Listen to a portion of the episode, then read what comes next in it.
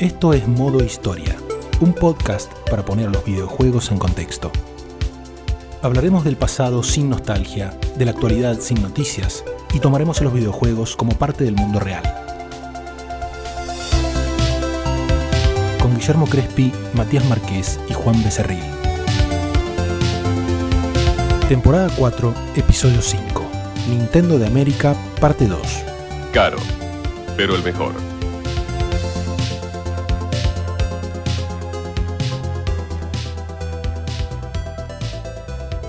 En el episodio pasado cubrimos la llegada oficial de Nintendo a México y los inicios de la revista Club Nintendo ya por diciembre de 1991. Así que retomando esa historia, después de varios meses de su salida a la calle, la revista empieza a crecer en cantidad de páginas, a mejorar su equipamiento para tomar capturas de imagen de los juegos y a recibir material de licenciatarios en lugar de tener que hacer todo ellos de cero. Siempre con el apoyo clave de Teruhide Kikuchi, ejecutivo de Seito, que además de obtener la licencia de Nintendo para Latinoamérica, se encargaba de que Gus Rodríguez y otros de su equipo pudieran viajar a exposiciones como la CES para cubrir todas las novedades. La vez pasada también llegamos a comentar que después de un tiempo Club Nintendo pasó a estar bajo la flamante editorial Televisa, nombre que le puso el grupo Televisa, enorme empresa de medios, televisión, radio, cine, etc., a Editorial América, cuando la compró, Tengan en cuenta que estamos hablando de una época de armado de multimedios, los inicios de los 90. En Argentina, sin ir más lejos, en los años previos a esto, y a partir de los cambios a la ley de radiodifusión, el grupo Clarín pasa a controlar Canal 13, Editorial Atlántida convierte Canal 11 en Telefe y el empresario Eduardo Urnequian compra el Canal 2 de La Plata, lo junta con Cablevisión, Radio América, El Cronista, El Diario y demás, y arma Multimedios América. Así que en México el grupo Televisa se expande del audiovisual a los medios gráficos y entre tantas publicaciones que hereda con su nueva editorial está la joven Club Nintendo. Y con la enorme capacidad de distribución que se abría con este cambio, entre septiembre y octubre de 1992, Club Nintendo logra abrirse paso hacia Sudamérica con versiones locales en países como Colombia, Venezuela, Chile y Argentina. Televisa siempre ha tenido el brazo extendido hacia la región Obviamente no, no solo Club Nintendo, ¿no? Estamos hablando de, un total de 70, 80 publicaciones que llegó a tener Televisa en su catálogo en sus años, eh, ahora sí que fuertes. Eh, la, mayoría de estas revistas se iban hacia, hacia Sudamérica, entonces Nintendo pues fue parte de, este proceso de, alcance de Televisa. Yo creo que si nosotros no hubiéramos tenido ese deal, ¿no? De, de mm. Nintendo Televisa el Club Nintendo hubiera sido pues diferente. la historia de la revista a lo mejor no hubiera llegado tan lejos, no hubiera tenido tanto alcance, a lo mejor se hubiera mantenido como una revista local.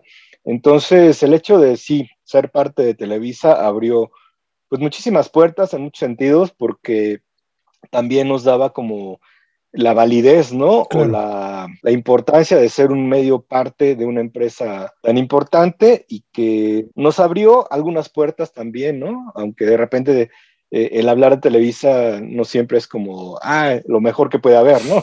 o sea, también tiene su lado positivo y negativo. Pero en muchos de los casos nos, nos ayudó y fue por ahí, ¿no? Que, que dijeron, pues vamos a extender esta revista hacia el mercado Sudamérica, vamos a cambiarle los editoriales para que sean pues más eh, localizados, ¿no? En los distintos países, vamos también a integrar publicidad local y pues eh, fue así como, como se dio.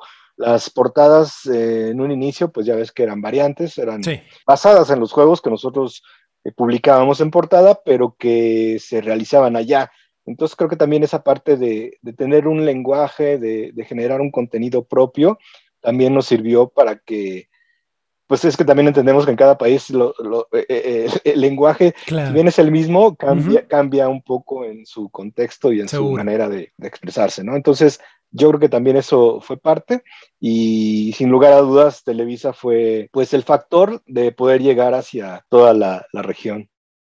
Escuchábamos a Toño Rodríguez, editor de Club Nintendo durante dos de las casi tres décadas en la que se publicó la revista. Y como dijimos antes, en Chile y Argentina apareció en septiembre del 92, con aquella tapa que mencionamos el episodio pasado, esa que se abría por el centro. En lo que es arte de tapa, de hecho, había diferencias al comienzo con la edición original mexicana, pero salvo una o dos excepciones, quizás todas las ediciones sudamericanas tenían la misma portada. Y en nuestro país concretamente, Club Nintendo se editó a través de la por entonces llamada editorial Vanidades al comienzo, que luego también quedaría bajo editorial Televisa, con este nombre. Tuve oportunidad de charlar con Horacio Nítoli, que trabajó en la coordinación y publicidad de las revistas de editorial Vanidades, pero lamentablemente tuvo que ser una llamada telefónica improvisada, así que no tengo ninguna grabación para compartir de eso, pero sí varios datos que nos comentó Horacio sobre nuestra Club Nintendo local. Toda la información que estás buscando sobre video games está en la revista Club Nintendo. Pedila en tu kiosco. El circuito era más o menos así. Las revistas que venían de México, además de la que nos ocupa, por ejemplo, estaban Cosmopolitan, Vanidades, Marie Claire, llegaban a Chile vía editorial andina de aquel país. Y de Chile venían a Argentina. Así que en el caso del Club Nintendo, como en tantos otros, en Chile se adaptaba y se modificaba el original mexicano, se cambiaba o se agregaba material, se ponía publicidad local y mandaban a Argentina la pauta de ese número, o sea, la estructura con el contenido de cada página, dejando algunos espacios para material de acá. O sea, en Chile decían, tienen tantas páginas que son para ustedes, y ahí se ponían publicidades y contenidos hechos en Argentina. Algunos ajustes podían aparecer acá. Se corregía algún modismo si hacía falta, se levantaban notas en caso de que algún juego no estuviera en Argentina, por ejemplo. Entonces se armaban las películas con las páginas que tenían contenido en Argentina, se mandaban a Chile estas películas, donde se imprimía todo. Como parte de este proceso, Horacio viajaba cada tanto, a Miami, por ejemplo, porque todo el tema de ventas de las revistas se reportaba allá, a México, al menos al comienzo del proceso, para discutir cuestiones editoriales, y todos los meses viajaba a Chile. Y me contó que la revista se vendía muy bien en Argentina, de hecho que era una de las que daba ganancias. De cualquier manera, el contenido local de la versión argentina al comienzo era prácticamente nulo. Por ejemplo, Horacio me comentó que las preguntas que llegaban de Argentina se contestaban efectivamente acá, pero a partir de un momento, obviamente al principio pasó un tiempo hasta que aparecieron cartas, así que desde la versión que nos llegaba de Chile, al principio dejaban las cartas de México, pero le cambiaban el nombre al lector. Mm. Y eso a la vez nos llegaba acá, por ejemplo. Leonardo Jiménez de México se transformó en Eduardo Brancoli, Eden Magaña Barcelata en Cristian Cohen y Eduardo Alonso Andrade en Roberto Smith. Creo que me quedo con Eduardo Andrade.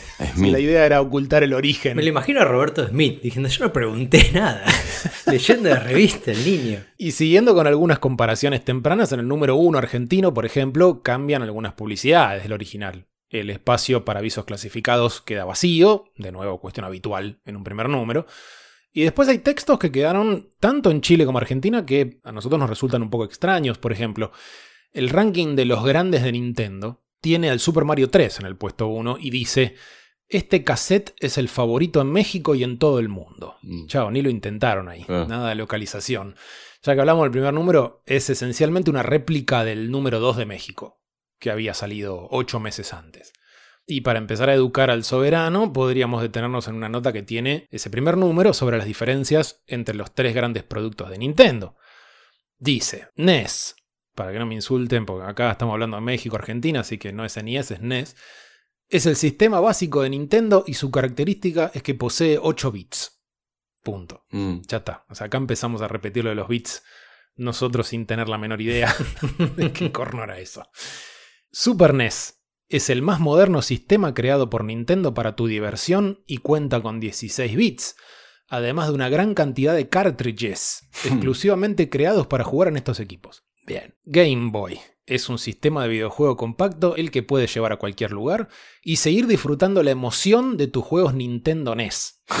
Fíjense qué astucia. O sea, no dice jugar tus juegos de NES, dice disfrutar la emoción. Sí, claro. Este día del público argentino y la revista mexicana, siempre me llamó la atención, como fíjate, en los juegos de fútbol, que le daban mucha bola en todo lo que eran las capturas de pantalla, en las imágenes de la selección mexicana. Dice, podemos guiar a nuestro país a conquistar la Copa del Mundo. Entonces yo veía, y era la imagen, este, camiseta mexicana y la banderita de México atrás. ¿qué pasaba? Bueno, el, gol uno, el gol dos, también la ¿Qué pasaba acá? Pero bueno, en el segundo número de Argentina, octubre del 92, ya aparecen publicidades locales en las páginas de clasificados y la mayoría eran videoclubes. Mm. Aquel año fue de hecho el pico de la industria del videocassette en Argentina, el 92. Y acá se abre una parte importante de la historia de Nintendo en nuestro país, que arranca cuando la gente de uno de estos videoclubes de Buenos Aires empieza a colaborar con Club Nintendo para producir contenido local en la revista. Vamos a dejar que esto nos lo cuente Jorge Smolar, por entonces uno de los dueños del videoclub del taller, cuya publicidad ya estaba en aquel segundo número. Las últimas novedades en equipos, juegos y accesorios.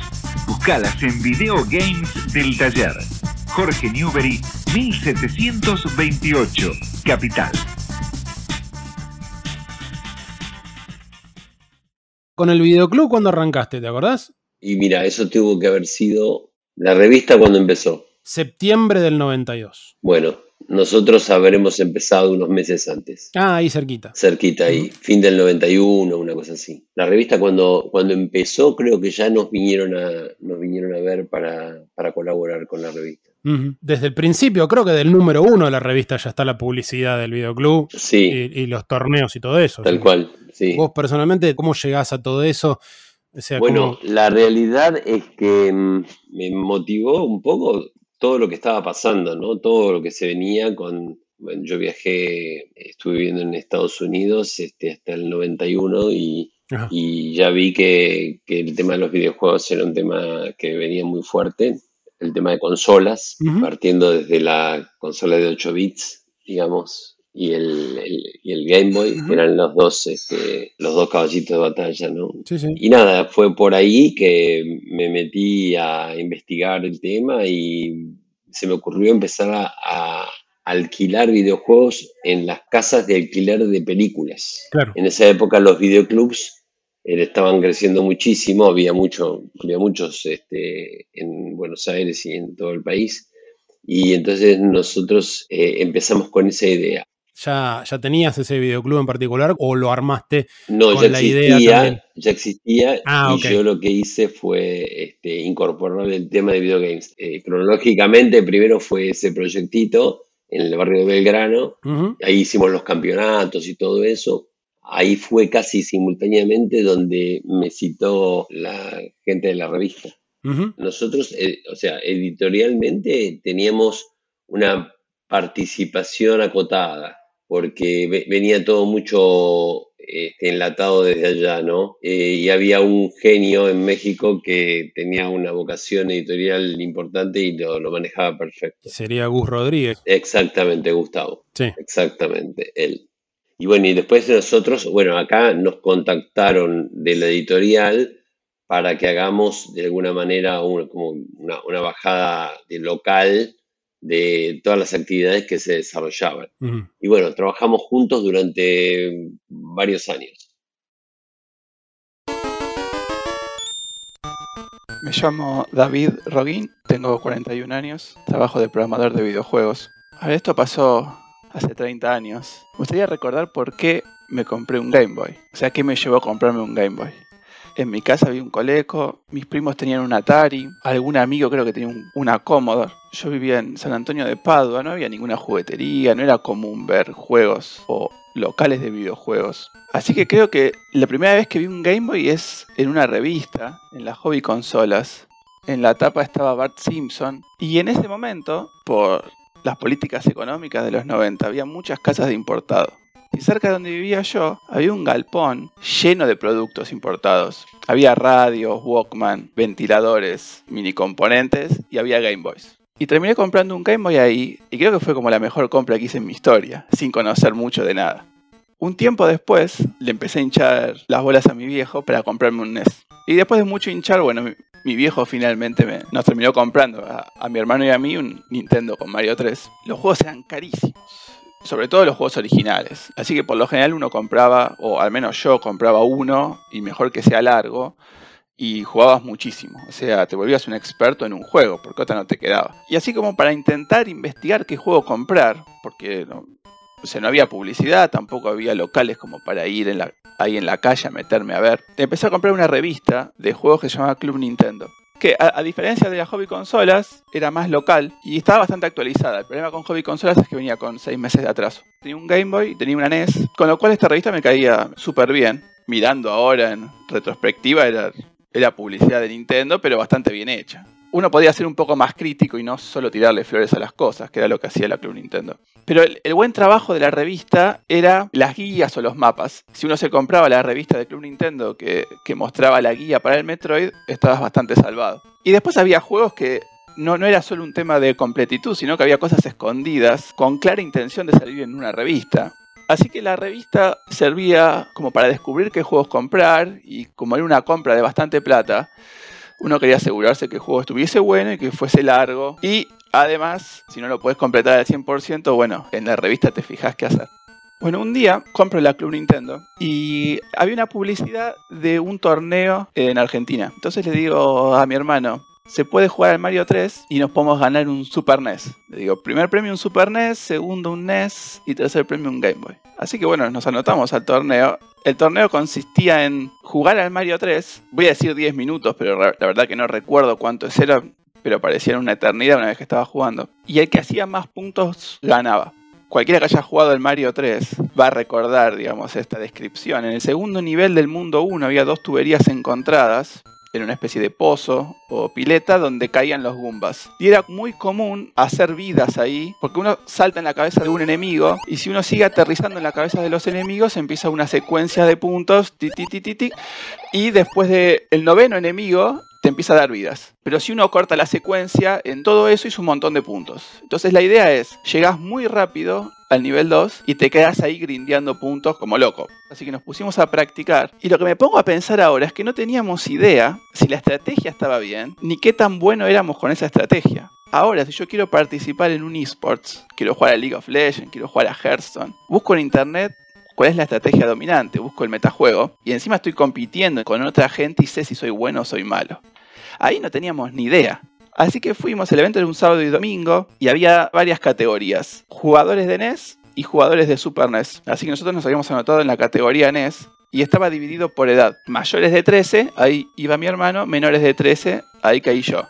Con lo cual teníamos dobles chances de ganar algo. El lugar muy cheto, sobre todo de alguien viniendo de San Antonio de Padua, era un videoclub pero además tiene una sección de, de, videojuegos que me hace recordar a lo que después fue Blockbuster. Y al lado, o sea, vecino había un lugar donde se realizó el evento muy amplio. Y había farándula. Me acuerdo que estaba Nicolás Cabré jugando, no le fue bien.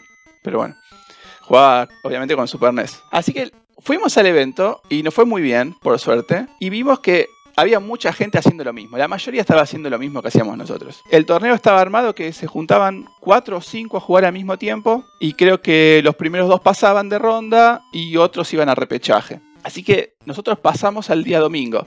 Y ahí lo primero, digamos, que, me llamó la atención, el recuerdo, es que había una señora haciendo reportajes a los chicos, ¿no? Y le hace un reportaje a mi hermano para el Club Nintendo. Ah, les pregunta sobre la estrategia, qué sé yo, y después escribió cualquier cosa. Y su hermano Darío, poniéndome mal el nombre, su hermano Darío lo imitó. Yo estaba muy enojado, no por el nombre, sino porque a mí se me ocurrió. me causa mucha gracia recordar todo eso ahora. Y ese domingo era mi cumpleaños. Si no hice mal las cuentas, cumplía 12 años. Y ese día mi hermano sale primero y yo salgo tercero. Así que voy a los premios, me gano un Game Boy. Y acá hay una anécdota. Yo no sé bien qué pasó, pero bueno, yo estaba, digamos, en la premiación, me tenían que entregar un Game Boy era mi cumpleaños, con lo cual hacía más importante el momento. Y hay gente que dice que la que me entrega el Game Boy es Nicole Newman. Según mi vieja, era la chica de la publicidad de Lila Post. A mí no me importaba porque tenía 12 años, pero había mucha gente de 15, 16 años muy entusiasmada que esté Nicole Newman ahí. Y a la hinchada empieza a gritar como beso, beso. Obviamente Nicole Newman no, o sea, no quería estar ahí, la cara que tenía no era la mejor, obviamente. Así que muy tímidamente me da el Game Boy, me saluda así con un beso en la mejilla y se baja, una, una cosa así. Pero todo eso fue muy gracioso. Así que esa fue mi, mi muy fructífera y breve incursión en los esports. Brillante, brillante. Lo voy a citar textual del número 10 de Club Nintendo Argentina. Darío y Mariano Roguín son dos hermanos de San Antonio de Padua que también en sus categorías llegaron a la final. Los dos usaron trucos. Mariano se atrevió con el famoso truco de los bichitos rojos que saltan dos veces acelerando el tiempo. Qué raro. Y Darío lo imitó. Efectivamente pusieron cualquier cosa. Sí, no, no. Bichitos colorados que el tiempo. Todo esto sale en una sección llamada Novedades, que es original de la edición argentina y había empezado a aparecer dos números antes, en abril del 93.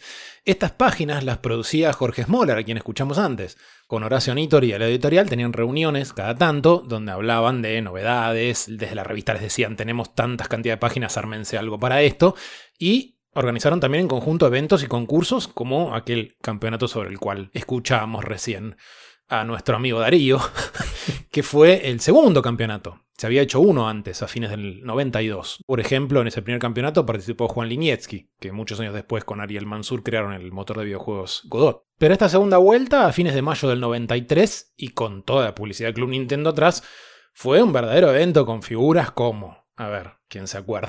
Patricia Michio, Mm, Sí. de Utilísima, claro. Neki Galotti, Sí. La ex modelo. modelo efectivamente, Carolina Fall, la actriz, Mirá vos. La, la mujer de Santo Biasati. Claro. ¿Sí? Sí, sí.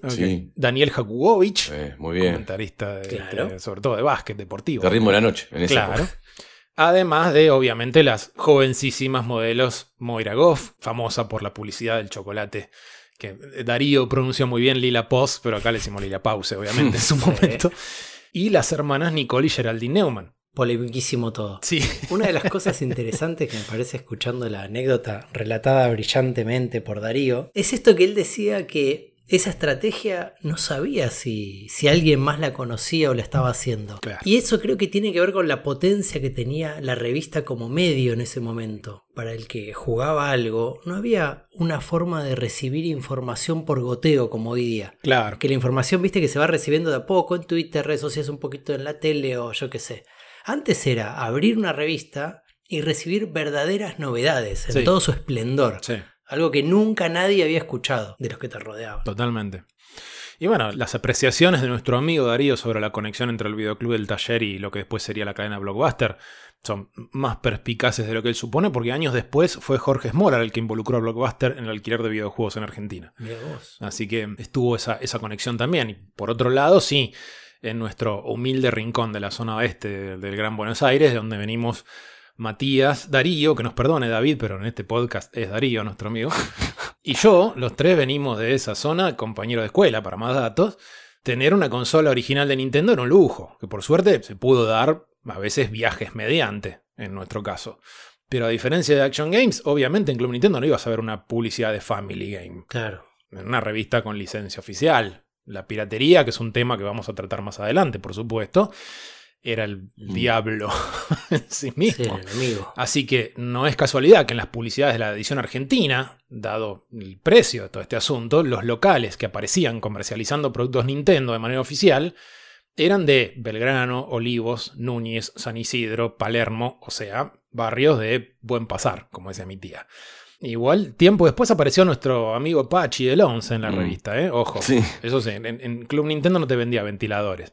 Se portaba bien, decía Super Nintendo, Game Boy, muy prolijo. filtraban los textos. Claro. Nada de HL Cacho, no, no. Pero bueno, la participación de Jorge Smoller en el mundo Nintendo fue mucho más allá de vender y alquilar consolas y juegos y colaborar con la revista. En un siguiente paso también estuvo detrás del primer programa de televisión argentino dedicado exclusivamente a videojuegos, que se llamaba Power Games. Power Games, un programa para ingresar al fantástico mundo de los videojuegos. Te esperamos todos los martes y jueves a las 18 por Canal 3 Actualidad.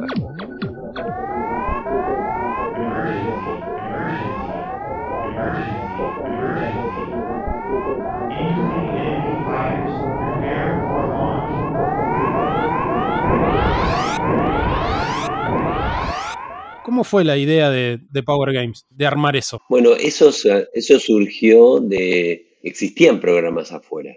Y bueno, nosotros lo fuimos este, madurando y lo adaptamos un poco a cómo, bueno, hicimos una línea de escenografía, reproducimos una, una giganto escenografía de una máquina de Super Nintendo y la usábamos para como en el set de grabación. Sí, sí, sí. Y bueno, se, se grababan todas las semanas, se grababan varios programas. Surgió de básicamente de eso y hablando con Gustavo también, ¿no? Ajá. en México. Él también estaba con un proyecto televisivo y, y lo, lo maduramos un poco en conjunto. Ajá. Pero bueno, nos ayudamos para armar alguna sinergia, pero después este, él hizo el suyo y nosotros hicimos el nuestro. Claro, claro. Y se lo fuimos a plantear a la gente de Cablevisión en su momento, le dijimos, nosotros tenemos esta idea, medio imagínate, era muy, muy raro, ¿no? Para ellos tener que hacer un programa de videojuegos, dijeron, bueno, o el gerente de programación de Cablevisión tenía un hijo que jugaba videojuegos y dijo, esto es interesantísimo, si te animas a, si te animas a hacerlo, dale para adelante. Claro, completamente. Y bueno, lo hicimos así, así empezamos. Y dije, bueno, ¿cuándo puedes tener el primero? Eh, le, le mandamos el, el- el demo del primer programa y dijo, me encanta, y salió al aire. Claro. Citamos a los chicos, hicimos un grupo que siempre siguieron con nosotros todo el tiempo. Ujú. Teníamos un grupo de, de gamers que le dábamos los juegos para que los analicen, los lanzamientos, y básicamente probaban todos los juegos que había y, y después Sí. los, lo- los comentaban en el programa. Los jugaban y le mostraban un poco cómo eran los controles y todo lo que tenían. Eran unos genios, los muchachos eran unos genios, unos chicos divinos que la verdad que hacían maravillas.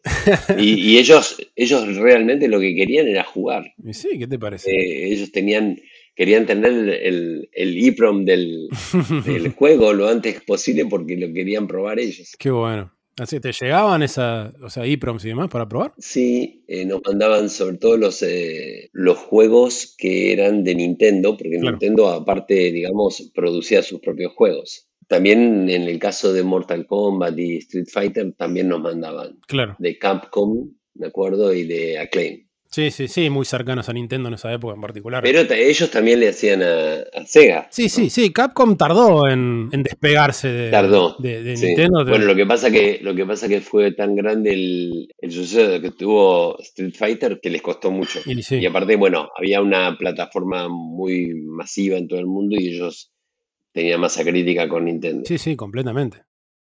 Fue el primer programa ese. ¿Vos lo viste alguna vez, Mato? el Sí, lo veía lo de mi tía en Morón, que tenían cablevisión. Yo, no teníamos TPO, éramos del, del zona oeste. Y yo, "Ay, ¿qué es esto?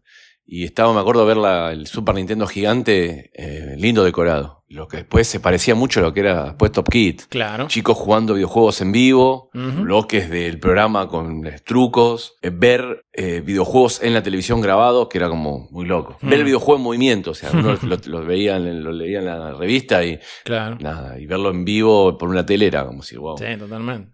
Power Games salió al aire por primera vez el 4 de mayo de 1993. Iba los martes y jueves a las 18 horas por Canal 3 de Cablevisión. Después sábados y domingos 18.30 por Cablevisión Satelital para todo el país. Lo conducían Dan Colter y Gabriela Roife, que años después estuvo casi una década con la versión argentina de Jugar con Hugo, formato que venía de Dinamarca. Ninguno de los dos tenía idea de videojuegos. Gaby Roife ha contado muchas veces que jugaba así al Pac-Man y algunos clásicos, pero hasta ahí nomás. Pero le ponían toda la garra. Ojito, una primicia. El equipo de 64 bits bueno. de realidad proyectada, el equipo de 64 bits de realidad proyectada sale al mercado. Che, qué informado que estás, pero ¿cuándo sale al mercado? Contame. Bu- Bueno, mm, aparentemente Quiero anuncian, comprar, quiero comprar, ¿cuándo? anuncian eh, mm, diciembre del año que viene, diciembre del 94, fines del 94. Pero por ahí pasa algo antes, ¿eh? ¿Cómo va? No, escúchame, no, no tires así en directos. ¿Qué pasa? Contame, por favor, algo sabés. Bueno, no sería, no sería la primera vez que Nintendo da un plazo y después lo acorta, acorta el plazo y sale antes. Así que por ahí hay alguna sorpresita antes de diciembre del 94. Muy, muy, muy informado, Dan, me dejó sorprendida, anonadada. ¿Te cuento algo más? Contame algo más, ¿eh? Esto no va a costar más que lo que vale ahora en un Super Nintendo. Y el programa estaba dedicado a Nintendo. La intro del programa era la intro de Star Fox. Mostraban la revista Club Nintendo e incluso utilizaban el término curso intensivo Mm. cuando demostraban algunos juegos. Y uno de los gamers que mencionaba Jorge hace un rato era Aki Poligronopoulos, conocido más adelante por su participación junto con su hermano Emiliano en Top Kids. Y Aki terminó en Power Games porque había salido primero en la categoría Super NES de aquel segundo campeonato que se hizo en el videoclub El Taller. Así que tengan en cuenta lo siguiente, ahora que está tan de moda el concepto de multiverso, en alguna otra realidad alterna no muy lejana a esta, en lugar de los hermanos Poligronópulos fueron los hermanos Roguín, los que saltaron a la fama a partir de ese concurso, Darío Mariano. Así que ojo con eso. Existe un mejor universo. Hmm. Ya llegaron los nuevos chicles globo de Super Mario Bros. Fabulosos stickers con todas las aventuras del héroe de Nintendo. ¡Búscalos en tu kiosco! Ahora bien, para avanzar con la expansión de Nintendo por Latinoamérica y Argentina en particular, tenemos que seguir abriendo el juego porque no podemos hablar en profundidad de cuestiones de distribución, precios o piratería sin entender bien la estructura que había detrás de todo este circuito de licencias y sublicencias. Para esto tuvimos la suerte de tener una larga conversación con Julio Arrieta, inicialmente gerente regional para Venezuela y el Caribe de Seito, trabajando con marcas como Nintendo y JBC, y que años después pasó a trabajar directamente con Nintendo of America como responsable de marketing y ventas para toda América Latina. ¿Cómo llega Nintendo América Latina? Obviamente era un, mercado nuevo para ellos, un mercado con muchos problemas en términos de la piratería en todos los países. yo creo que la única excepción era Chile.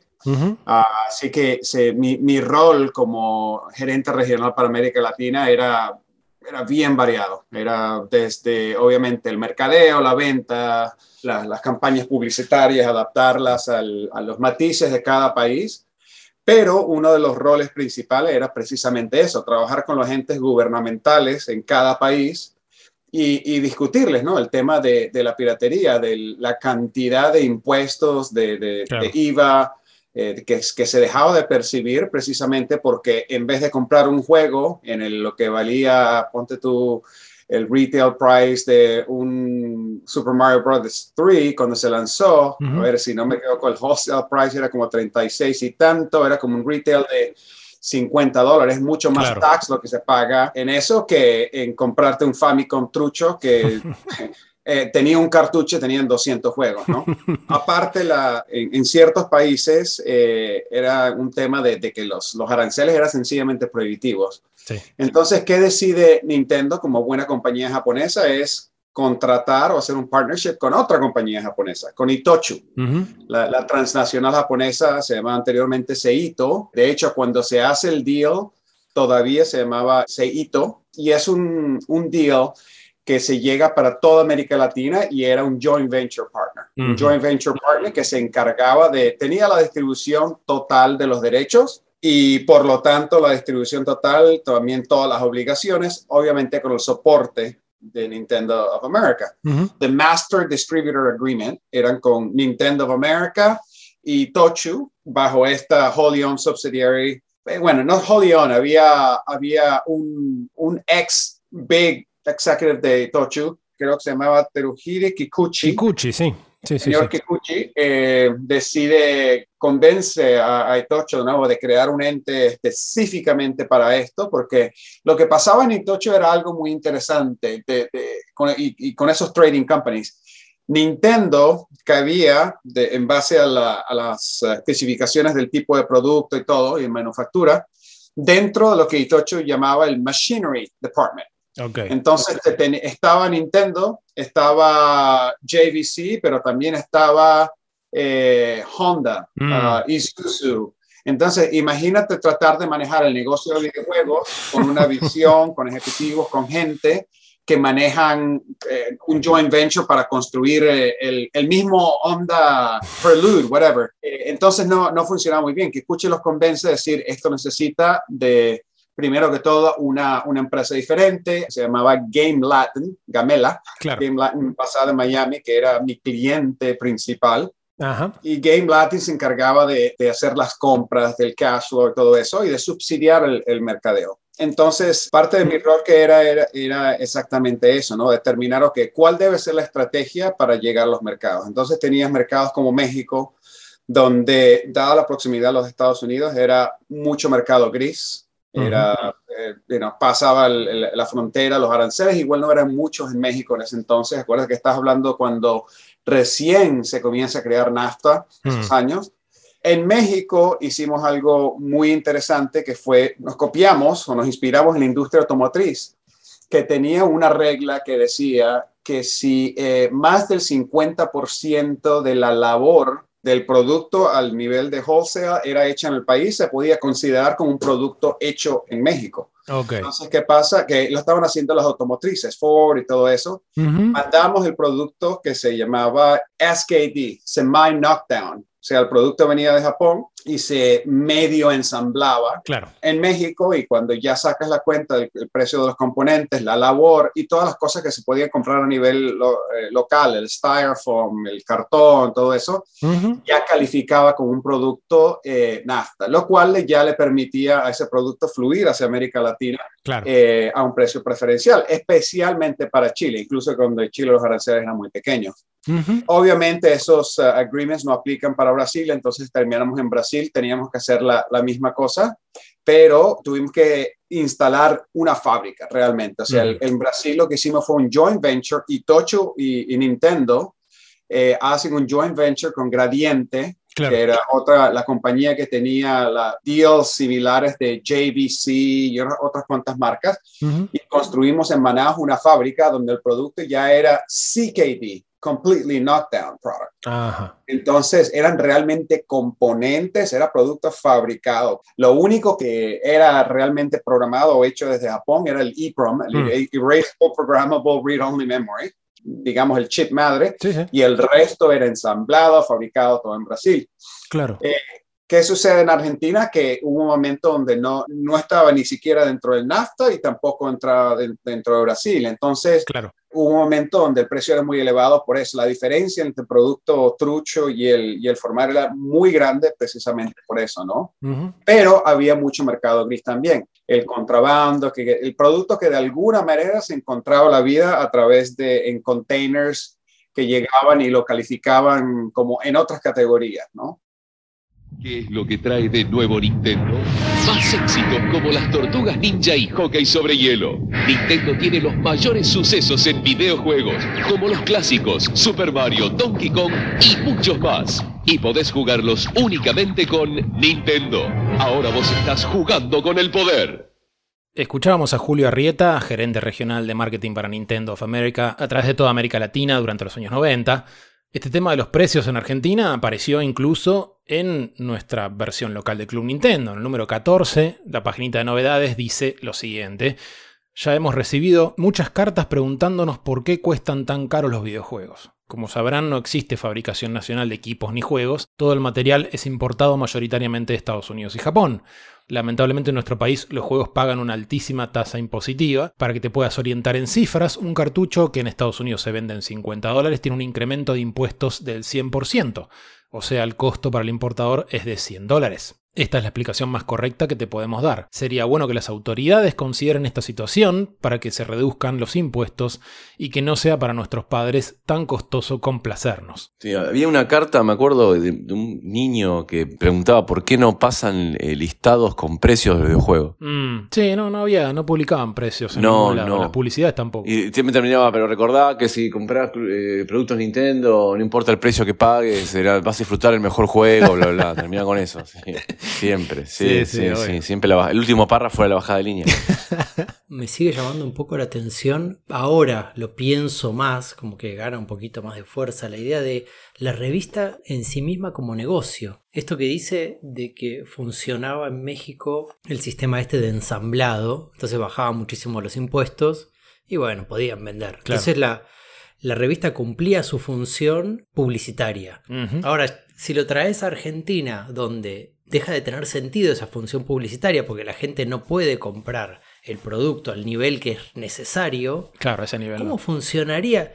¿Habrá ido a pérdida en algún momento? ¿Habrá quedado, habrá cubierto los costos gracias a la, al, al, precio de tapa de la revista? Porque no creo que viviese de las publicidades que tenía. Era muy máximo pocas, 10. Sí. Y de, un, y de un videoclub, ¿cuánto puede llegar a pagar? No lo sé, ahí me parece que, que se completaba un poco el circuito por el hecho de que el, el grueso del trabajo de localización y de impresión y todo eso se hacía en Chile, y Chile sí era un país Claro. con mucha entrada oficial de Nintendo. Por eso, sería más como una cuestión de presencia de marca, decir, bueno, De presencia de una marca, que está claro. ahí Sí, seguro. Y mañana cambia eh, la cuestión política y qué sé yo. Y bueno, Y los números cerrarían por ese lado también, porque como comenté antes, Horacio me comentó que la, la revista vendía bien, realmente, Claro. que, no, que no iba, no iba pérdida acá. Pero probablemente eso sería, obviamente, cotejando la parte que tocaba de números del segmento argentino, digamos, de toda la ecuación. Sí, me, me imagino que Nintendo Japón diciendo, che, tenemos una revista en Argentina que nos deja 28 pesos fuertes de ganancia por mes. No lo veo a Iwata diciendo, qué gran negocio, pongamos todo ahí. En el próximo episodio lo vamos a escuchar de nuevo a Julio Arrieta dándonos más detalles sobre los diferentes distribuidores de Nintendo en Sudamérica. Pero por ahora, para avanzar con este relato, vamos a decirlo absolutamente básico. Originalmente desde fines de los 80s, la distribución de Nintendo para Chile y Argentina la tenía la empresa H. Briones, o sea, de Don Hernán Briones, importantísimo empresario y dirigente empresarial chileno, amigo del general Pinochet, ya que estamos, de hecho fue presidente de la Fundación Pinochet. Recordemos Pinochet, eh, dictador eh, chileno, eh, que asume por golpe de Estado en el 73, después de derrocar un gobierno constitucional de Allende, y que va a gobernar con mano dura, un terrorismo de Estado Chile hasta 1990. Chile fue uno de los países de América Latina en lo que fue el Plan Cóndor, cuya dictadura fue más sangrienta, más violenta y que duró más en el tiempo, ¿no? Pero bueno, Nintendo eventualmente determina que necesita un ente local para la distribución en Argentina, en forma independiente de la distribución con Chile, y la licencia en ese entonces queda en manos de una sociedad nueva, CELI Argentina, que se constituye en abril de 1994, a partir de la sociedad entre dos empresas, una argentina y una uruguaya. Pero esto nos lo va a contar la persona que CELI Argentina convocó para cubrir el rol de gerente comercial, es decir, Jorge Smoller, que dejó el proyecto del videoclub para concentrarse en la distribución oficial de Nintendo en nuestro país. La distribución la tenía Briones de Chile, originalmente. Ex- exactamente, sí. Pero Nintendo eso lo modificó porque interpretó que el mercado de Argentina iba a ser más grande que el de Chile y que necesitaba una representación local. Entonces, este, Briones siguió siendo específicamente para Chile y, y nosotros fuimos para Argentina y Uruguay. CELI era una sociedad entre dos compañías. Una era una fábrica de juguetes que se llamaba Joxa y la otra era una empresa en Montevideo que se dedicaba básicamente a equipamiento de audio y Ajá. representantes de, de otras, de otras marcas así del exterior Ok. pero lo de Joxa fue muy importante porque lo que más le interesó a Nintendo es poder eh, penetrar rápidamente en el mercado de las jugueterías. Claro, Ahí claro. fue cuando se tomó esa representación y, o sea, era eh, básicamente Celi era una empresa de dos países. Perfecto. ¿Y cómo es que ahí pasás a trabajar concretamente con Nintendo? O sea, con la gente de Celi o a través Sí. de cómo, cómo es? No, básicamente me, me contactaron y me ofrecieron eh, ser gerente comercial y Claro. entré en eso y después mm, te diría que empecé haciendo una parte de no- solamente la parte comercial y después terminé manejando casi todo. La relación con Nintendo of America y, y todo eso lo, lo manejaba de cierta manera bastante yo porque tenía vínculos ya muy cercanos con los ejecutivos de cuenta de Latinoamérica. Ajá. Y ahí el, el contacto, digamos, la importación venía del lado de Estados Unidos. Sí, nosotros importábamos directamente desde Nintendo of America. Nintendo. El canal de distribución era Estados Unidos, Latinoamérica. No le comprábamos a Japón, aunque el marketing era de Japón.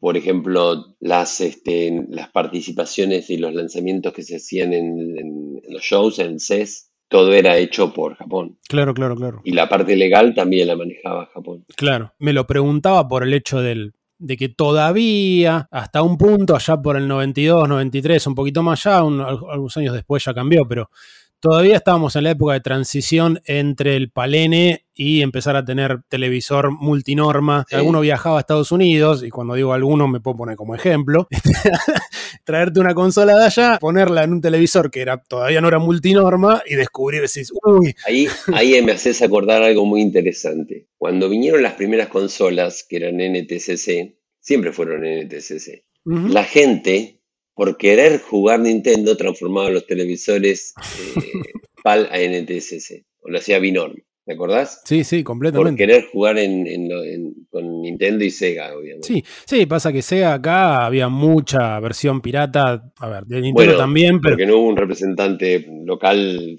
serio, digamos, ¿no? Por eso dejó abierto a que la gente, bueno, el tema de Sega era muy pirata. Pero bueno, había, había fanáticos, ¿no? Era Sí. todo, era Nintendo o Sega. Sí, yo, o sea, yo participé, o sea, me calculaba que yo tenía, o sea, cumplí 12 en el 92. Estabas a Yo full. no te voy a mentir, estaba del lado de Sega en esos años, te pido Ah, disculpas. estabas, estabas. y yo te lo, te lo digo tarde porque después me vas a cortar enseguida. No, no, para nada, no. Pero bueno, Sonic era un buen juego también. Pero bueno, después apareció, con el tiempo, apareció Sony y mató todo. Sí, es, como que en en general la- el final del cuento de la guerra entre Sega y Nintendo es, bueno, se cagaron a trompada, después vino Sony y aprovechó que estaban cansados. De hecho, te digo algo, ¿no? Nosotros cuando veíamos la consola, los previews de la, de la consola de Sony, la primera consola de Sony, dijimos, esto es tremendo. Sí, claro. Eran buenísimos los gráficos, tenían mucha más calidad. Pero mismo dentro de Nintendo discutíamos de que, vos fíjate, lo que decían ellos era, no importa, sigamos haciendo los juegos que hacemos para la mayoría de la gente y seamos la consola mejor, más barata. Y entonces este, Sony se posicionaba en un mercado más premium en ese momento. Casi te diría que el doble de una Super Nintendo. Vuelve a aparecer esto de, de la juguetería como el centro del lugar donde se venden los juegos. Sí, claro. Estamos hablando del 90. Bueno, en realidad soy muy viejo, pasó hace muchos años. pero ah, para mí fue anteayer. Hoy día eso cambió completamente. Es como que lo, o tal vez porque me interesa a mí, aparece todo el tiempo en los episodios. Este cambio del juego, videojuego en la juguetería hacia el videojuego software. Claro, Como que todavía estaba muy presente. Sí, completamente. Aparece Shoxa constantemente.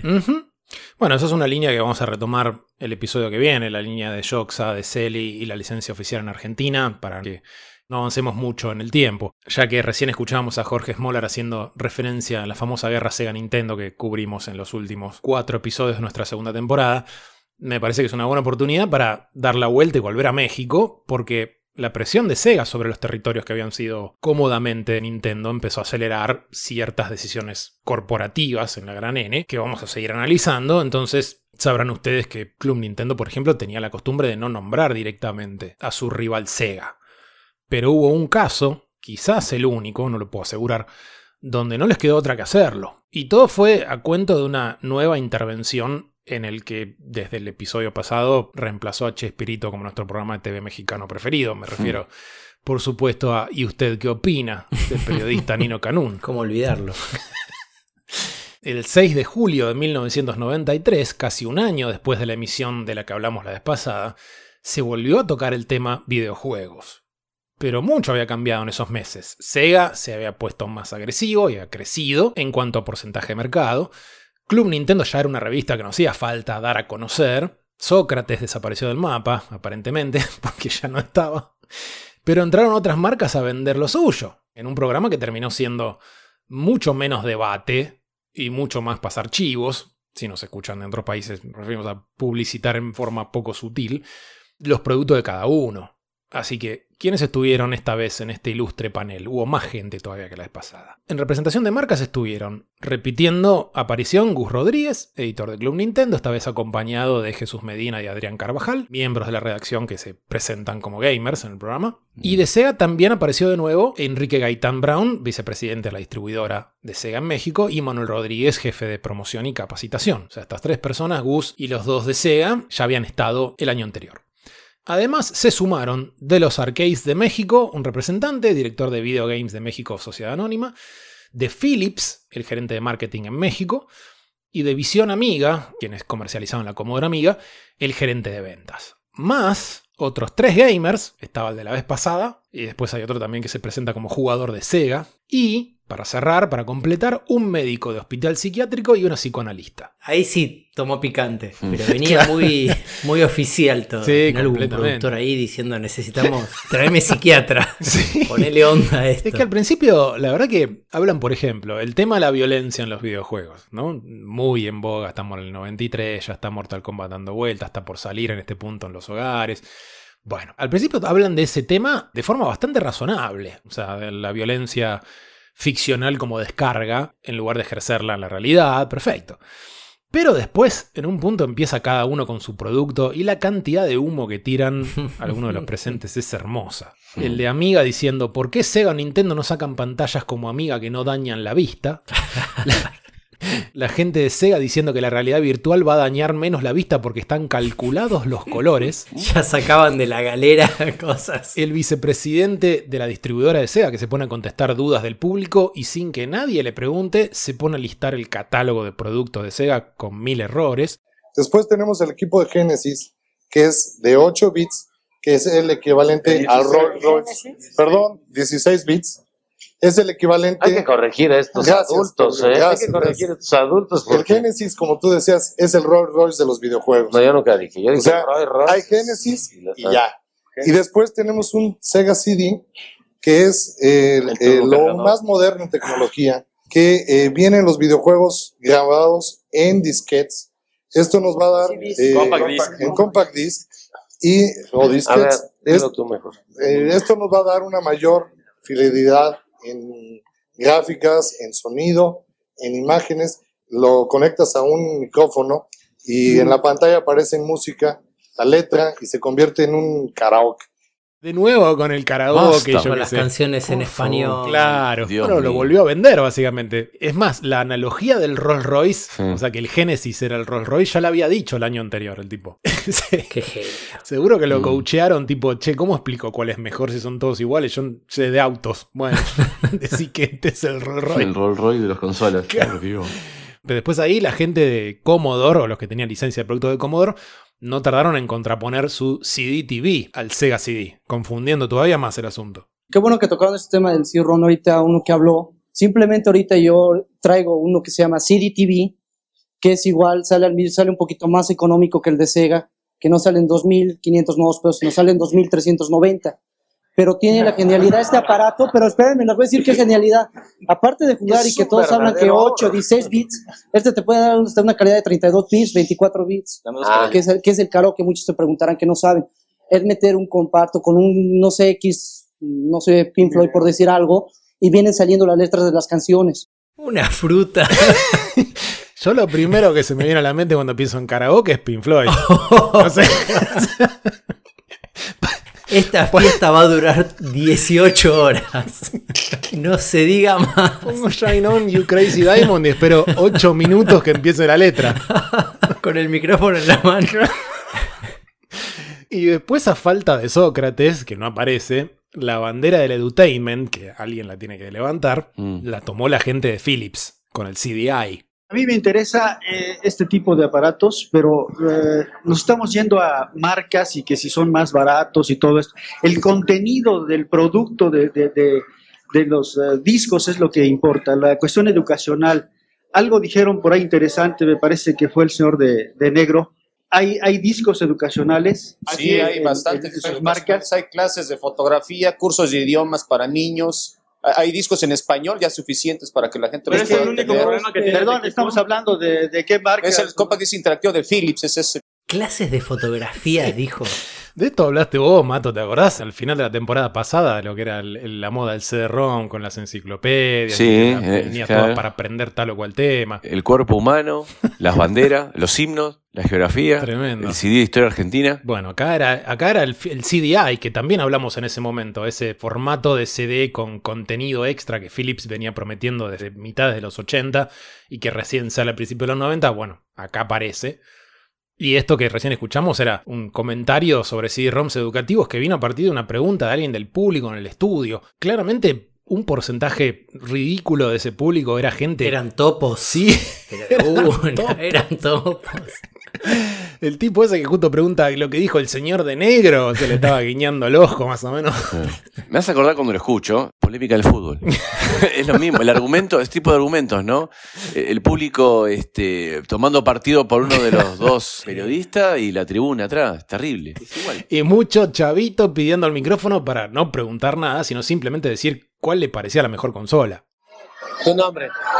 Manuel Alanedo. Este, las gráficas son, son mucho mejores las de Sega y que las del Nintendo. Y Sega está, saca- sacó un nuevo aparato de compact disc. Está padrísimo. Muy bien, tu nombre. Nintendo- Iván Sandoval. Yo digo que el mejor es Sega porque tiene las mejores gráficas también. ¿Pero vienen de Sega ustedes? ¿Eh? ¿Vienen de Sega? Ah, ok. ¿Y qué? ¿Qué les preguntaste? No, que sí vienen de Sega. Es que vienen con Sega. Ah, vienen con Sega. Es parcial. Ahí, ahí descubrieron. Los topos. Empezó a correr el topo ese. Salió corriendo. The cover is up, gritaba el chabón. The cover is Abort, up. abort. Lo hicieron calentar al bus, lo sacaron de quicio, cuidado. Se enojó. Encima después le preguntaron directamente, pusieron, alguien puso el dedo en la llaga, por el CD-ROM de Super Nintendo. Si se acuerdan del programa anterior, o sea, prácticamente un año antes, había dicho que allá por enero, febrero, Ah, iba a salir a la venta y todavía nada. Lo prometió. Así que, ¿qué pasó con el CD-ROM? Nino, Tu nombre. este, Gabriel Baltasar, este, quisiera preguntar al editor de Club Nintendo que si tienen información sobre el CD-ROM de Nintendo. Sí, es una información bastante, bastante importante, bastante novedosa. Este, estuvimos hace un mes en, eh, eh, platicando con eh, grandes personalidades programadores como Shigeru Miyamoto, que es tal vez el, más, el, el programador más importante de videojuegos, el creador de Mario todo esto. Y al parecer, eh, y de acuerdo a las nuevas tendencias del mercado, no va a, a salir el CD de Super Nintendo porque va a salir antes el 32-bit que va a tener ahorita mucho mejor capacidad para sacar juegos tipo Arcadia en tu casa con una, eh, con una eh, resolución bastante, bastante buena y a un precio bastante, bastante bueno. Pobre Gus, loco, le Me encanta decir bastante bueno. No se, no se la juega. Nuevo Nintendo CD. ¿Cuándo va a llegar? ¿Cuándo va a llegar? ¿Cuándo va a llegar? La metáfora que siempre usaba Nintendo cuando venía, se viene el Nintendo 64. ¿Qué voy a hacer con mi Super Nintendo? Respuesta es Nintendo. Así como los dinosaurios vivieron y perecieron, metáfora biologicista. Así pasará con tu Super Nintendo, querido Ya niño. sí, Sí, es, es terrible. O sea, es, la, es la evolución. Es la evolución. La teoría evolucionista de Darwin aplicada en videojuegos. Y bueno, para rematar toda esta presión sobre Nintendo, la peor de todas fue cuando el autoproclamado jugador de Sega, Antonio Valera, le hace la siguiente pregunta directamente a Gustavo. O sea, ya no es una pregunta que viene el público, sino un panelista a otro panelista. Una cosa que sí, o sea, el- el- lo que quería decir es que, o preguntarle al señor de la revista, estoy enterado y estoy casi seguro que el Super Nintendo tiene 12 bits supercargados y están diciendo que es de 16 bits y el Genesis es de 16 bits y este y no puede tener un, un mejores gráficas uno de 12 bits turbo a uno de 16 bits. Creo que no importa absolutamente nada si es 16 o 12. Yo creo que los jugadores son los que se dan cuenta si nosotros tapamos los dos, los dos juegos y simplemente No, le ponemos el no, yo monitor. no estoy defendiendo a nadie, No, no, no, por eso. estoy preguntando. O sea, eh, realmente son 16 Es pregunta, es pregunta. Son 16 bits. Todo ataca a Gus. Terrible. Yo no había escuchado nunca el tema del 12 bits turbo. bueno, así que, de- o sea, después del primer bloque de preguntas, Gus Rodríguez casi desaparece del programa. O sea, está ahí sentado, pero no participa más. Recién habla de nuevo al final del programa cuando sale una pregunta directa que le hacen. Lo sacaron de quicio al pobre Gus. Así que esto no iba a quedar así. Editorial de la edición de septiembre de 1993, revista Club Nintendo México, año 2, número 9. Después de la presentación que tuvimos dentro del programa ¿Y usted qué opina? de Nino Canún la mañana del 6 de julio en Canal 2, nos han llegado muchas cartas de lectores con muchas inquietudes sobre lo que ahí se dijo. Una de ellas es sobre cuál de los dos sistemas de 16 bit es mejor. Incluso se llegó a cuestionar si Super Nintendo es realmente de 16 bit. ¿Te imaginas qué tontería? Dentro de los gritos y sombrerazos que un programa de debate tiene, hubiera sido muy difícil presentar un comparativo claro sobre los dos sistemas. Entre paréntesis, y totalmente imposible con tantos paleros que solo nos gritaban cuando hablábamos de Nintendo. Ahí está, palero básicamente es el topo. O sea, es que se hace pasar por público, pero está asociado con, con alguien en el escenario. Pero ahora, dice la editorial, ante las cartas que nos llegaron pidiendo aclaraciones sobre este y otros temas, decidimos incluir un artículo completo con un análisis desde un punto de vista objetivo. Estamos seguros que este artículo despejará muchas dudas de nuestros lectores en relación a cuestiones técnicas, porque en la práctica casi el 100% de los videojugadores no tiene la menor duda de que los mejores videojuegos se juegan en Super Nintendo. Toma. Por si quedaron dudas. Así que en este mismo número, después en la sección El control de los profesionales, se dedican a hablar de esto, de los paleros de Sega, nombran varias veces la marca, cosa que nunca, Y en la página siguiente presentan comparativas de los mismos juegos de un lado para Super Nintendo y de otro para Genesis. Se calentaron en serio para, para mostrar. Ese no era el estilo de Nintendo, no lo fue nunca. Con esas fotitos no notas un corno de diferencia a la distancia. Pero bueno, quizás en Mortal Kombat, en una imagen fija, se notaba un poco la diferencia. Obviamente de la censura no iban a decir nada en ese caso. Después había juegos como Chuck Rock, Lemmings, Alien 3 y demás. Y el tema siguió en el siguiente número, donde publicaron un cuadro comparativo hecho por la compañía Booz Allen and Hamilton Incorporated, aclarando, te recordamos de nueva cuenta que esta compañía es independiente y que no tiene nada que ver ni con Sega ni con Nintendo. Y ahí tenés un cuadro enorme con las especificaciones de Super Nintendo y Genesis, que eran un cuadro y una conclusión que habían sido publicados en la Nintendo Power meses antes. Hablamos en su momento de cómo, más allá de las cuestiones de mercado, desde el punto de vista de marketing y de actitud y demás, Nintendo tuvo que empezar a, despertar y reaccionar porque se le venía la noche, sobre todo en Estados Unidos. Así que esa nota cierra con nuestros estudios, señala Buzz Allen and Hamilton, muestran que ambos sistemas son computadoras muy capaces, pero que sin embargo el Super NES tiene 64 veces más colores disponibles, puede procesar los datos de memoria 88% más rápido y que tiene casi el doble de memoria interna, un mejor equipo de audio y sus tres coprocesadores le dan un mejor equipo al programador para crear juegos más complejos. Punto final en negrita. no se hable más. Listo. Claro, Zaratustra ha hablado. Listo. Bueno, todavía quedan unos cuantos minutos por delante, pero queríamos subrayar algo que habrán notado en el nombre de esta emisión. Estamos en el episodio número 50 de Modo Historia, una ocasión bastante importante que amerita que nos despidamos con una anécdota que nos contó Julio Arrieta, gerente regional de Nintendo of America para América Latina, que ubica a nuestra querida República Argentina en un lugar muy especial dentro de la historia de Nintendo. Hasta la próxima. El tema de manejar los EEPROMs dentro de Nintendo era muy complicado. De hecho, venían en Nintendo en así tipo CIA, en un maletín de metal con una combinación donde básicamente como ejecutivo firmabas tu vida, decía, si pierdo este EEPROM, I am out of the company inmediatamente, ¿no? Porque lo único que tomaba ese era eso, llevarlo a China y comenzaba la, la duplicación inmediata, ¿no? Entonces Nintendo tenía un tremendo sistema de seguridad. Yo creo que eso es una de las razones por la cual Nintendo tardó tanto en hacer el cambio a CD, que el Sony lo hizo muy rápido, era por eso. Una, el, el CD era mucho más pirateable claro que, sí. que los EEPROMs. El perder un EEPROM en Nintendo era básicamente decirle adiós a tu carrera y cuidado con daños punitivos y tal, porque era eso, era básicamente para asustar a la gente, porque cualquier ejecutivo yo hubiera podido agarrar eh, cuando viajaba con estos, porque no eran uno, eran toda la colección que lanzábamos para el año, decir, chao Nintendo, me voy a China, vendo los EEPROMs cada uno por un millón de dólares, que era barato, y ya, I'm set up. Entonces era, era muy, muy muy grave, ¿no? El perderlo. Mi, mi, vida era pasar 90% de, de, mi tiempo en un avión. O sea, yo tenía un tour que era, comenzaba, yo vivía, o no vivía, tenía departamento en Miami, una semana al mes en Seattle. La semana siguiente comenzaba en Miami, salía las noches del domingo, en el vuelo de las 11 a Chile.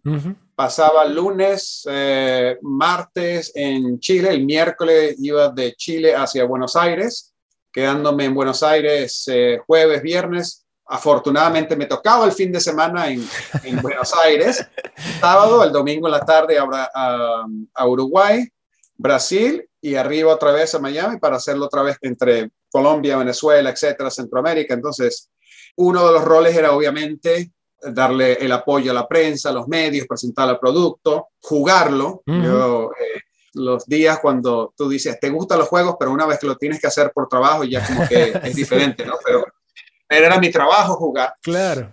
En ese entonces, eh, esto fue antes del Nintendo 64, ¿te acuerdas que lanzamos para el Game Boy los clásicos? Galaga, Galaxian. Y bueno, yo, yo, volaba de Chile a Buenos Aires con mi jefe, con, con Mike, y estaba practicando porque tenía, tenía tiempo que no jugaba, le pido, el, saco el Game Boy, el Game Boy tiene el EEPROM y vamos volando juntos, me lo pasa, estoy jugando tal, no sé qué. Bueno, llegamos a Buenos Aires y llegamos al hotel, siempre nos quedamos ahí en el, en el Hyatt, en el Park Hyatt. Cuando llego a la habitación me dice mi jefe, hey, acuérdate de darme el, el, el EEPROM de, de, Mm. de Space Invaders, que y yo le digo, pero ¿cómo? Yo te lo di, lo puse en el medio de, en el medio ahí, justo antes de, de- de que nos montamos. No, no, no, no, you didn't give it to me. Eh, total, parece ser de que se cayó en, en business class en el medio Oh, mío. comienza la odisea. Dice, no, no, no, no puede ser. Sí, ¿qué tal? Bueno, comienza la, la odisea, ¿no? Llamo a la aerolínea, literalmente hice parar el avión en medio del tarmac de una manera. Chequearon el avión, dicen, no, there's nothing there, no ha pasado nada. No, entonces, llamo, hablo con la aerolínea, o sea, esto estás hablando de, fue, fue, un, fue un tema de varias horas, quizás eh, una odisea de 48 horas, ¿no? Oh, Dios. llamo a la aerolínea, digo, no, ¿será que a lo mejor eh, you know, el- la gente que lo limpió se lo tomó? Dice, "Bueno, puede ser, no sé qué. Bueno, voy para allá y me, me tomo un taxi al aeropuerto, voy y hablo con, con la aerolínea, con American, y comienzo a hablar con los supervisores de seguridad, de limpieza, que no sé qué. Eh, llego hasta, y, y y- y obviamente muy alarmado, decía, señores, es, es- Claro. es mi trabajo lo que estamos hablando acá. O sea, por favor, rogándole. Sí. Me dice, mira, lo único que puedo hacer es, es dejarte que hables con la gente que limpió el avión y, y tú le- le- les dices, les, les escribas lo que estás buscando, no sé qué. Bueno, perfecto, hazlo. Me ponen literalmente a toda la gente del club de limpieza en, a las 11 de la noche, que era cuando salían, a hablar, les, les ruego, les digo 300 dólares de recompensa, por favor, ayúdenme, rogándoles, casi llorando. No, nadie sabía nada. Ok, perfecto. Entonces ya salgo, estoy afuera yo esperando y ya después de toda la charla que les digo, comienzan a salir uno por uno la, la gente de la limpieza. Yo estaba esperando el taxi y de repente una de las, pers- de las chicas que sale me dice, mira, yo, este, escuché cuando me estaba cambiando de que alguien tenía tu, Mm. tu juguete. Y, ¿Cómo? Sí, y tal. ¿Pero quién? No, no, no- no sé, da- da- dame, dame, dame un número. Bueno, comencé, le, le di mi número y digo, por favor, acuerda que hay una recompensa, 300 dólares es todo lo que tengo, tiene que ser de mi bolsillo, etcétera. Nada, eh, me voy al hotel, obviamente ya básicamente resignado a, a- a que cuando llegara a los Estados Unidos daré mi renuncia, etcétera. Oh. A las 2 de la mañana suena el teléfono en el hotel. Prrr. Wow, ¿qué es?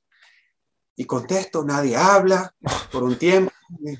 Eh, Aló, sí. Eh, ¿Es usted el señor que necesita lo del Nintendo? Este, sí, por favor. Bueno, comienza la negociación. No, no pero, pero es que son 5 mil dólares, no son. Oh, no, por favor, te, te comienza la negociación. Ok, acordamos, le pido a Mike prestado dinero, literalmente 500 dólares. Entonces, perfecto, lo voy a buscar. Me dan la dirección, este, anoto la dirección, bajo, eh, me monto en el, en el remis y le doy la dirección al remis. Le digo, por favor, lléveme acá. El señor ve la dirección. Me dice, ah, no. Digo, ¿cómo? ¿Por qué no? Dice, pibe, es Morón eso. Ahí no se a esta hora no se puede ni entrar a ese lugar. O sea, te, te- te- te matan, que no sé qué. No puede ser. Hago lo mismo, otro taxi, digo, señora Morón, no, no lo llevamos. Nadie me quería llevar a Morón a las 2 de la mañana. Y ahora esto, yo no tenía ningún otro número, así que me voy a meditación para que me, me llamen otra vez, qué sé yo, no duermo. Como tres horas más tarde, a las 5 de la mañana, suena el teléfono otra vez. ¡Hey, qué pasó! Digo, Mira, no, nadie me lleva. Nadie me lleva. O sea, vas a tener que venir acá, hasta en el Park Hyatt. Y bueno, al- a las 8 de la mañana estoy yo literalmente sin dormir, 500 dólares en mano. en- así era como, como un exchange básicamente ilícito Claro. se sentía. Y nada, re- de, re- de repente de una columna así sale un, un muchacho, así todo asustado, obviamente con suéter, me lo muestra, le digo, a ver, ese, y lo volteo para asegurarme, porque no era el Game Boy, era el EEPROM. Y yo Sí, sí, sí, sí. Le doy su cash y se va. Y recibo yo mi pro. Me llamo a mi jefe y obviamente no, no, no sé. Porque lo que pasó es, ya teníamos que irnos de, de Argentina a Brasil. Claro. Porque esta fue una odisea de nuevo de 48 horas. Oh, y mi jefe dice, mira, si tú crees que lo vas a poder conseguir, quédate tú. Yo Te me voy claro. a, a Uruguay Ujú. y me quedé y lo llamo y bueno.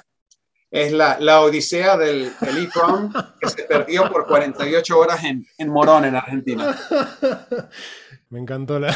Lamento que haya tenido que pasar por eso acá, pero bueno. El, el único país donde se perdía un, un e-promise. Yo creo que fue en, la- en la historia de Nintendo es la única vez que, que había pasado. Y esto, obviamente, después se vuelve una historia dentro de la empresa, ¿no? Porque ya, ya cuando pasa la cosa, ya le puedes decir, o sea, así como yo, Arakawa, we lost the e-prom. ¿What? Esto ha sido Modo Historia, un podcast acerca de la historia de los videojuegos. Pueden escribirnos en nuestro mail modohistoriapodcast.gmail.com y seguirnos en redes como Instagram o Twitter, bajo el nombre Modo Historia Pod. En nuestro perfil podrán encontrar links para suscribirse al podcast y así ayudarnos a sostener este proyecto. Esperamos sus comentarios y sugerencias para próximos episodios.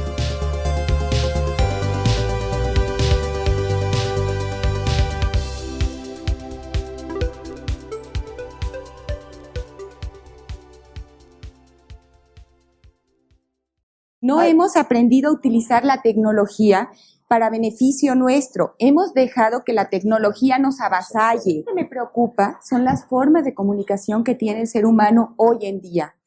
El ser humano ha variado su forma de expresión tanto de agresión como de amor, como de muchas otras cosas. Ya no existen aquellas reuniones familiares en donde todo el mundo compartía, convivía, inclusive golpeaban padres a hijos o los maltrataban o lo que fuera. De alguna manera era una forma de comunicación. Hoy en día ya no existe.